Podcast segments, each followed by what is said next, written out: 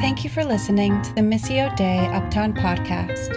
We are a church committed to our neighborhood, seeking to love and serve our beautifully unique community as we join God as He makes all things new. To learn more about us, visit mduptown.com. Good morning, everyone. Hey, so we have, well, first off, if you are new here or if it, this is just one of your first couple times, my name is Jimmy. I'm one of the pastors here at Missio Dei. Um, I have the privilege of getting to talk to us this morning. One, like, uh, just piece of advice for whenever some of you become pastors in the future um, just pick a series where you can just kind of pick any chapter you want and then pick the really easy ones, right? Psalm 139 just like preaches by itself, so I don't, I don't even need to say much, but I will. Um, hey, we have had a lot of things going on this morning, so let's just take a second, right? Let's locate ourselves in the room. Let's quiet our hearts uh, as we go ahead and jump to the word this morning. We good? All right. Now, now let's get to some uh, some fun stuff. Growing up, uh, my family always had music on. Um, in fact, my Jamie can attest to this. I, am talking about my uh, my parents. My my family always has music on right now. My dad will like go to YouTube on his TV, he thinks it's awesome, um, and he'll be like, "Hey, look at this song that I just like found out," and he'll like show us the music video, and we all just kind of sit there and listen to uh, a song that my dad just discovered. It's real fun. But back in the day, before we had YouTube on our TVs, um, we would throw on a compact disc and we would just listen to it straight through. And we would always rotate sort of the same seven or eight albums and just listen to them together as a family. And so from front to back, we would be able to sing together, just have a good time while we're doing dishes, whatever. Um, one of our favorite albums was Elton John's Greatest Hits. We were obsessed. By age eight, I knew all the words to Crocodile Rock. Um, what other ones? Your Song. Uh, I guess that's why they call it the blues. That is a banger, certified, right? Amongst others, right? I loved Elton John's showmanship, his vocal range. It just captured passion, right? Now, at the time, not as much now, but at the time, I could tell you a lot about Elton John. I knew a lot about him, but does that mean that I knew him? No, right? There's a difference, see. Knowing about someone and knowing someone are two very different things, right? And in the same way, being known and being known about are two very different things, right? I want to do a quick reflection activity. Some of you are worried we're not going to move from our seats. Uh, you don't even have to raise your hand high, okay? You can just kind of do this for me, all right? Eyes are up here, right? We're not looking, we're not taking notes of each other. How many of you, again, you can just hold your hand up here, would you say you are truly known, both the ups, the downs, the positives, the negatives, the dark spots and bright spots, known in a way that makes you feel seen by one person outside of your immediate family, however you define that? Who would say that that's true? Just raise your hand here. How about five people? Raise your hand. 10, 20, 30. Yeah, it, it prob yeah, thank you, Carl. Probably isn't possible. I was going to say holding lots and lots of relationships is something that is probably not within our capacity, right? So I don't want you this is not to make you feel bad like, man, cool, Jimmy, now you've pointed out that I'm don't have no. Um, as you probably guessed though, once we get outside of our immediate families, the number of people that truly know us is typically not a large number right? I bet even if for some of us I left our immediate families in there, it would still be a hard thing to raise our hands for, right? See, we live in a current cultural context where being known is increasingly rare, right? We experienced a pandemic that by nature isolated us from one another. We live in communities that are not built for social interaction, but for convenience and efficiency, right? And we are in a current cultural climate that is increasingly polarized. People seem to want to know something about us, where we stand on a particular issue, before they invest in knowing us, right? But knowing about someone and knowing someone are two very different things. We also have personal tendencies that lead us to being known or not known, right? Some of us, and this is not a, a shame activity, so don't, don't be like, man, come on, Jimmy, you're calling me out. No, just, it's just a reality. Some of us are incredibly reserved, right? You protect your being known so tightly until the person reveals that they are trustworthy with you. This might just be a natural reservedness, or it might come from past relationships, trauma, experiences, right?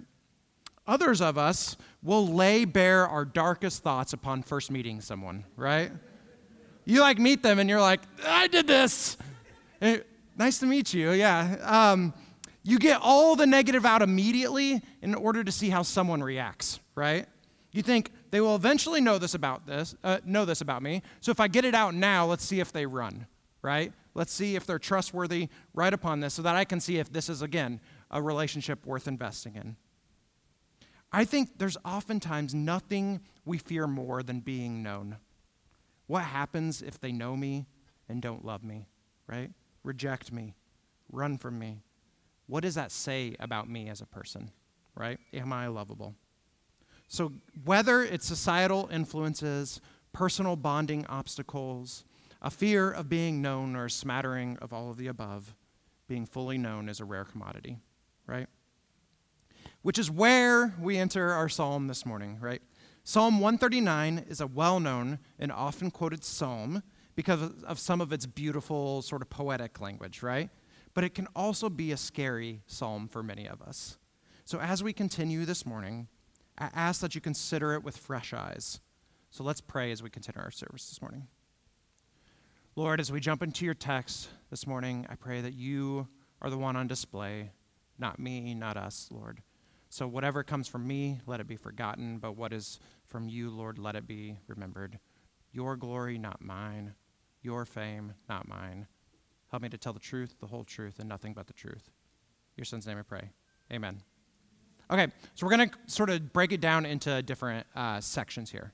Now, oftentimes in the Psalms, the psalmist will sort of just like, he'll, he'll start with a praise of God and then jump into the context after like two verses. It'll be like, God is great all of my enemies hate me. God is great, you know, sort of like that sandwich. And that is true here, but our context for the psalm isn't until much, much later.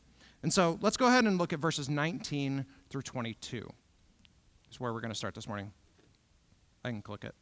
Okay, you got it. Okay, this is really small. I'm sorry. You do have, I, I want to point this out. We started to put Pew Bibles in there. Some of them have large print, some of them don't. Um, just because I think it's really, really good to get onto the page sometimes. So if you do want to um, look at this a little bit more closely, you can jump into Psalm 139 for me. It's about midway through the Bible. I don't know, you can guess.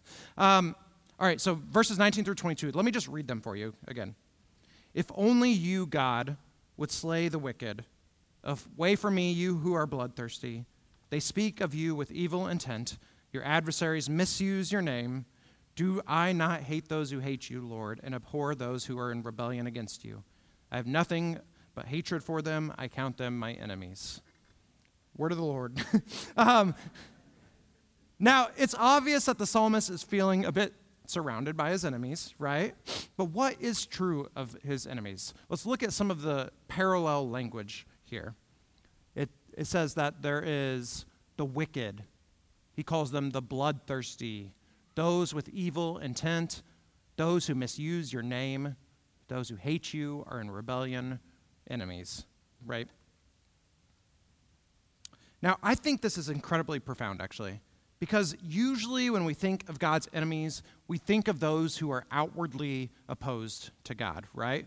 Like, I hate God, and anyone who loves God, I hate, right? But what is true of the people here?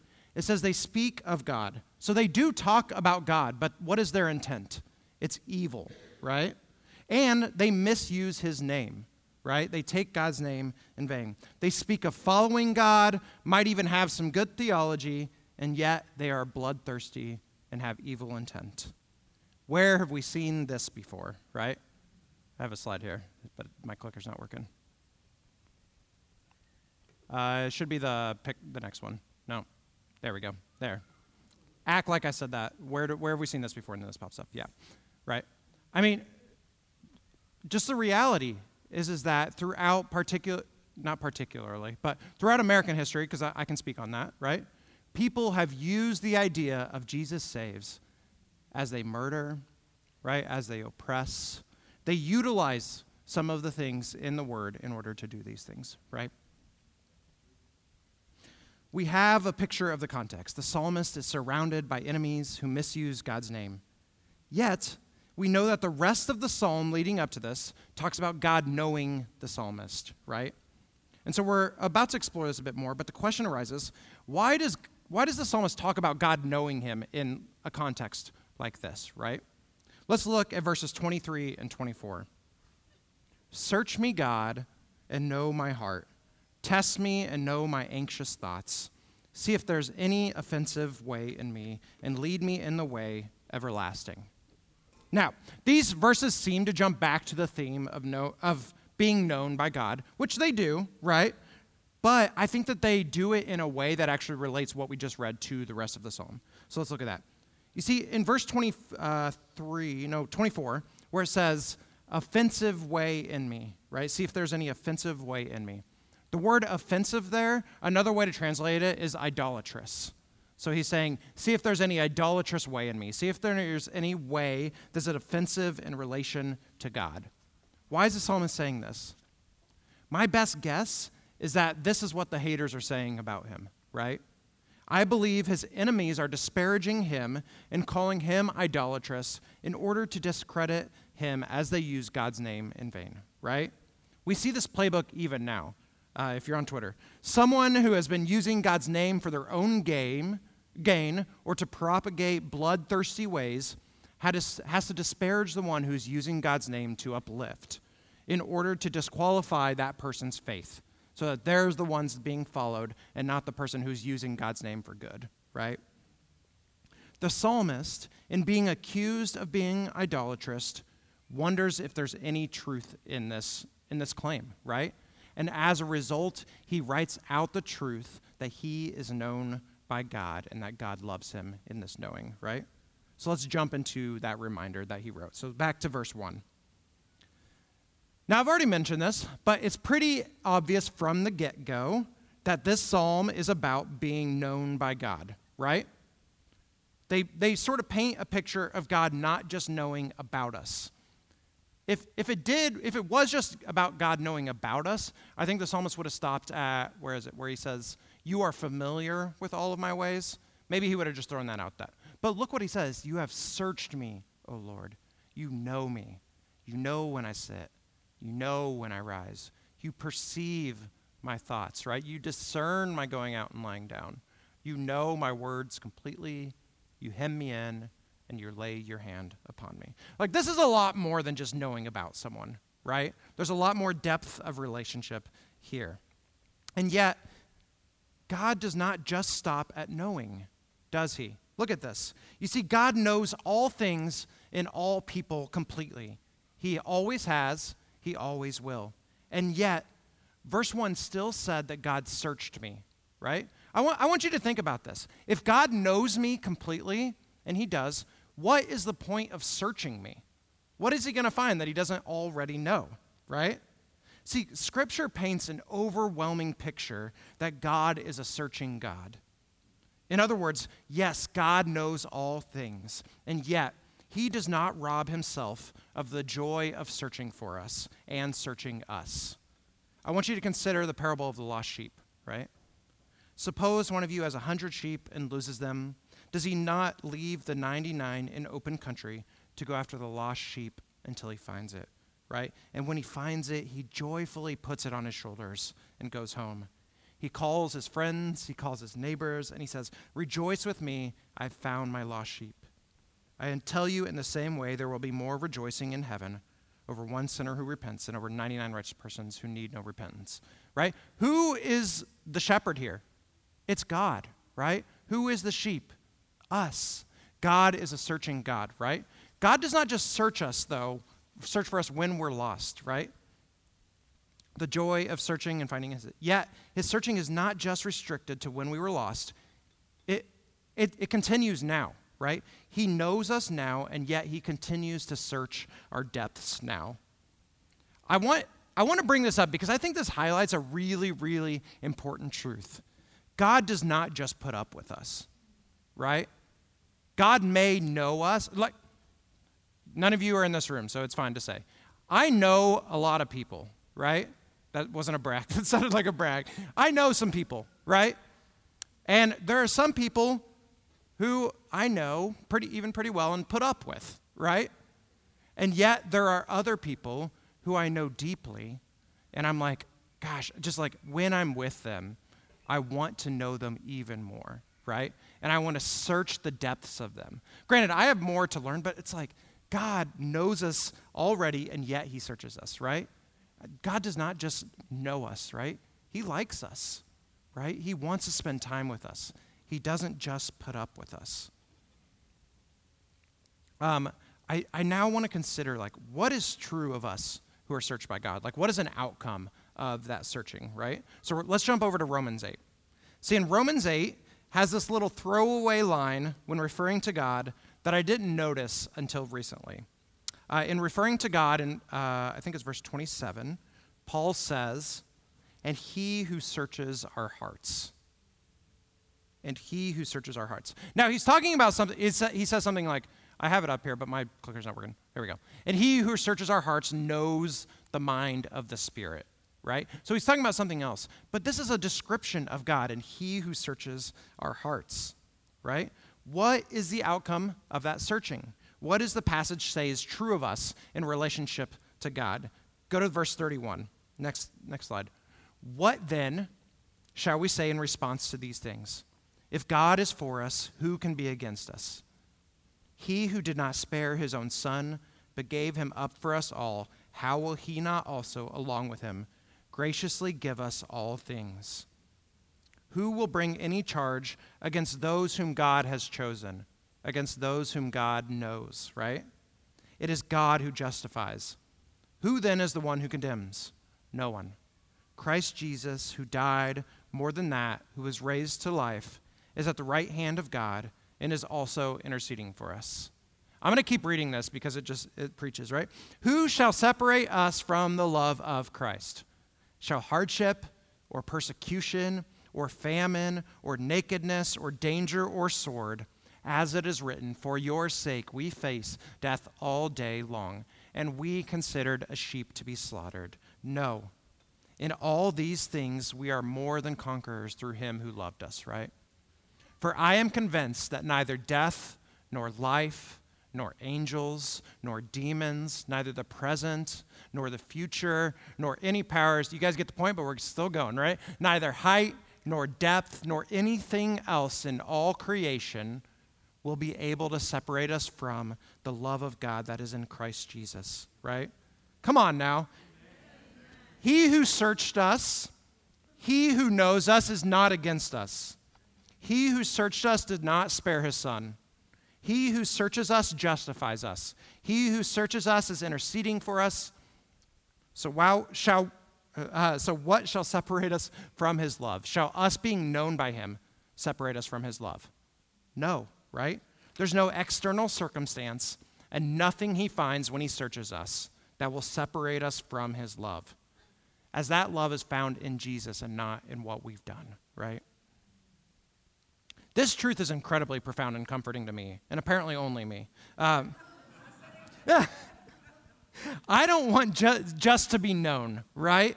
I can be known and still be rejected, right? There's this deep seated fear for me that even those who love me the best, if they continue to search me and know me, they can eventually find something that will make them run. But God, right?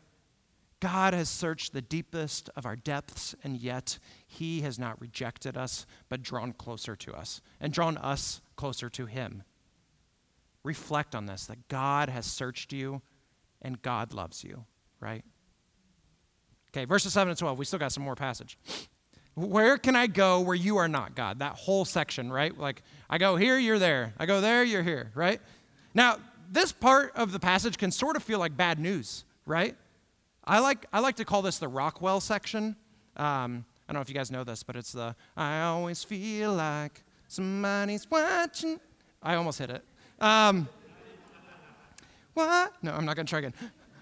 Rockwell is the person who sings this, by the way. Um, regardless of my joke here, God's presence in all scenarios can be pretty overwhelming and anxiety producing for people, right? Again, the fear of being found out is ever present with someone who is ever present, right? But we've addressed this, right? We must remember that God's grace is not just for our past sin, right? God's grace is big enough to cover our past, our present, and our future. Now, we don't continue in sin just because grace abounds, right? But when we do sin, his presence need not be a fear inducing reality, but a comfort that even once I've sinned, I can run back to his presence because of Jesus, right? Romans 5 1 and 2. Therefore, since we have been justified through faith, we have peace with God through our Lord Jesus Christ, through whom we have gained access by faith into this grace in which we now stand. That's a lot of churchy words. The, the part that I love is that we now stand in grace, right? We continuously stand in grace. Grace, we can't get out of it, right? We can't get away from grace. We are standing in it. It continually regenerates us, it continually makes us the sons and daughters of God, right?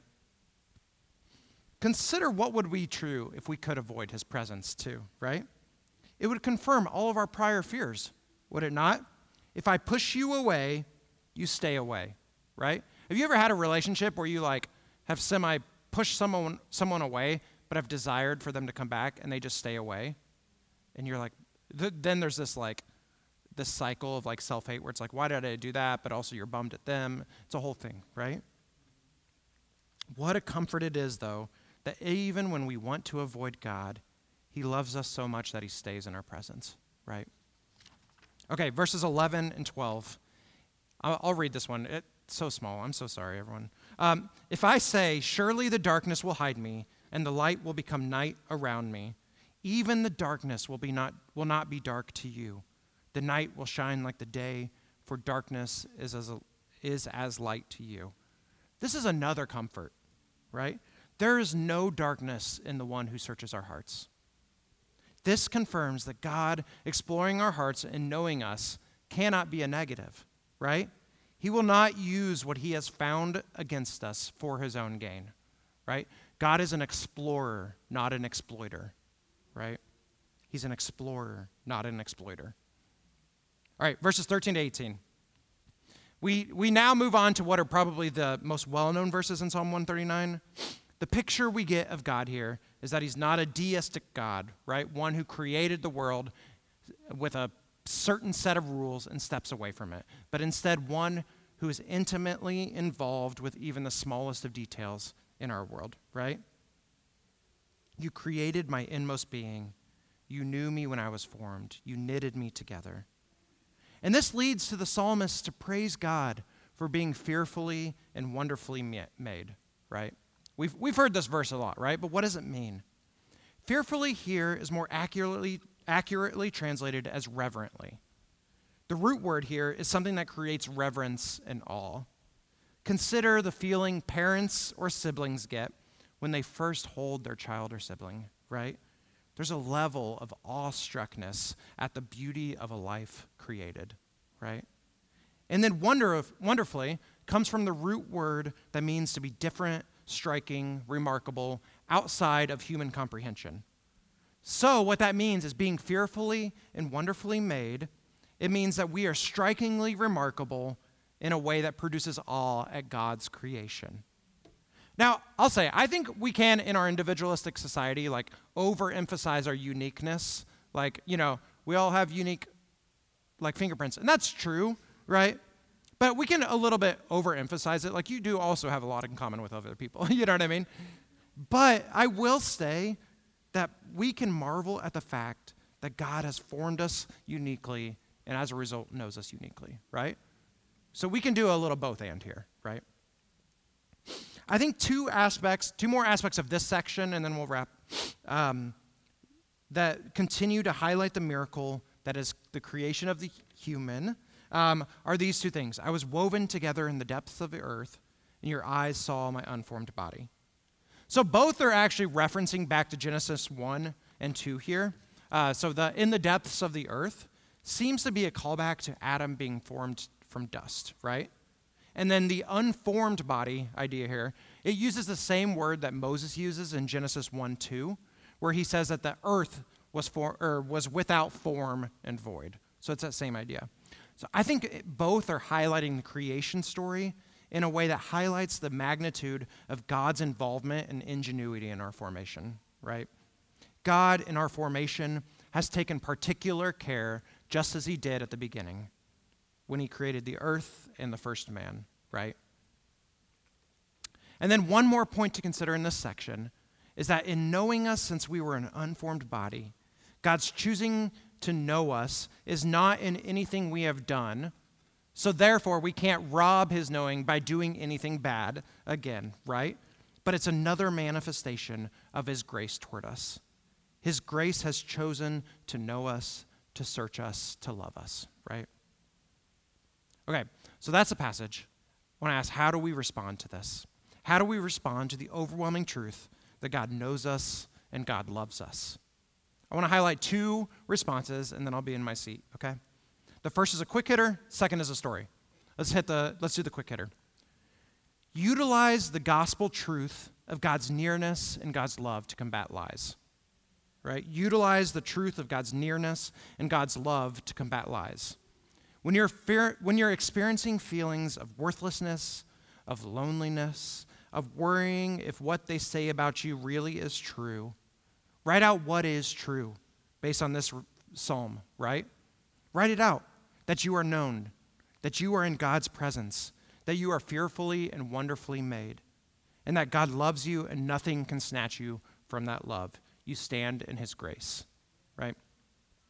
I'm going to talk about this actually more in a few weeks, I think July 9th.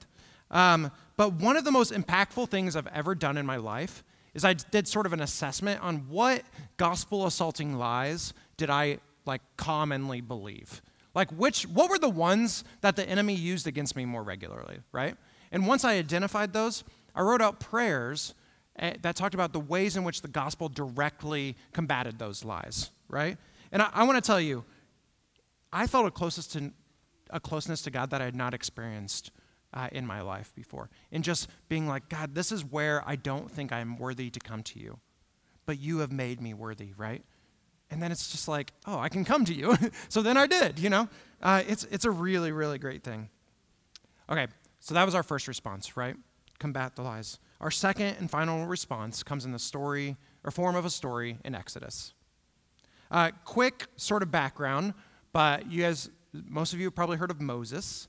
Um, Moses led the people out of slavery in Egypt, right, into the wilderness toward the promised land. And when they were close, God would do the same. They sort of set up a camp. God would call Moses up a mountain. God would tell Moses the law. Moses would come back down. He's wearing a little veil. And he would tell the people the law.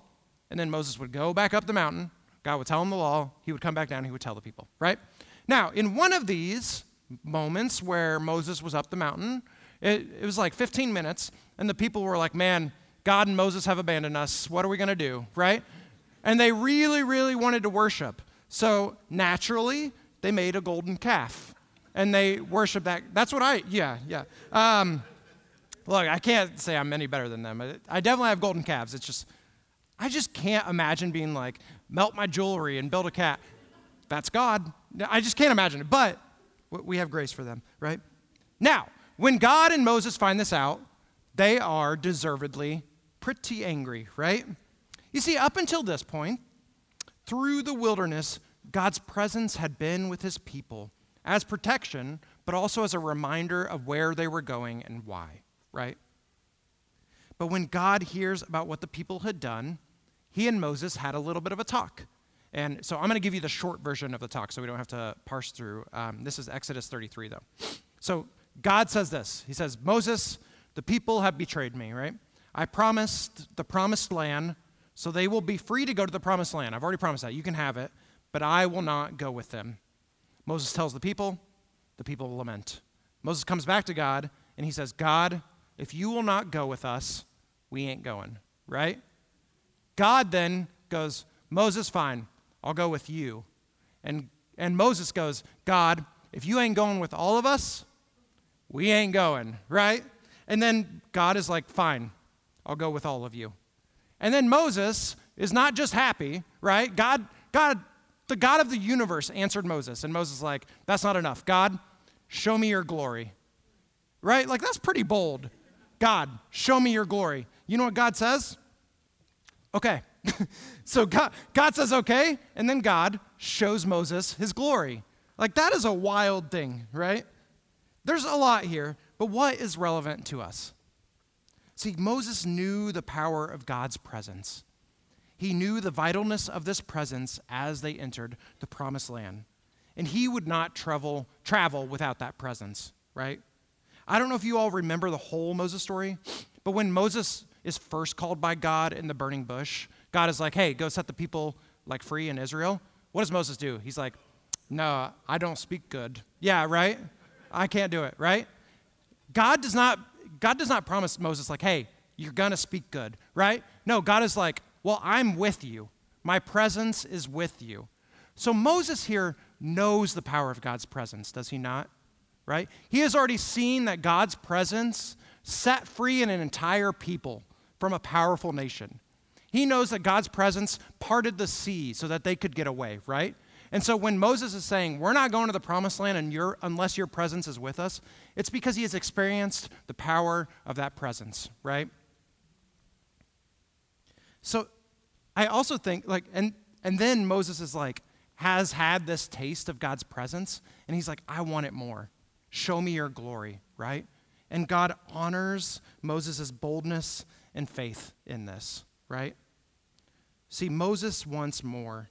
Moses' response and God saying yes to him is God, show me your glory. glory.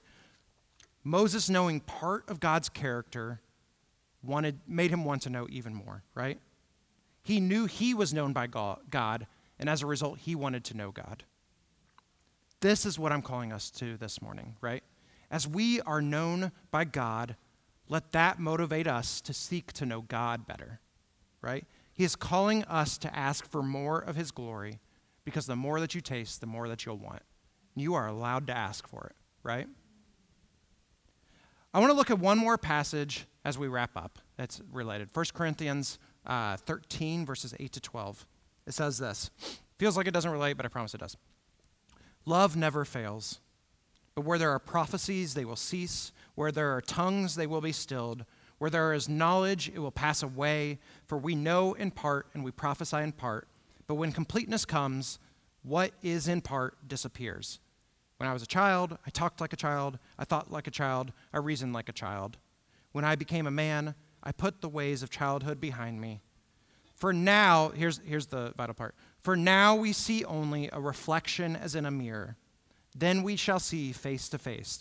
Now I know in part, then I shall know fully, even as I am fully known now. Right? See, what Paul is saying is that prophecy, knowledge, things like that that are good for making God known on this side of eternity, they are useful, but they will pass away. Because at one point we will fully be in his presence, and we won't need to be signposts to God because God will be right there, right? But right now, we only see a reflection of God as in a mirror. But at that time, we will see him face to face. Right now, we only know part of him, but then we will know him fully. Right now, though, we are fully known. Pursue God. He has already pursued us.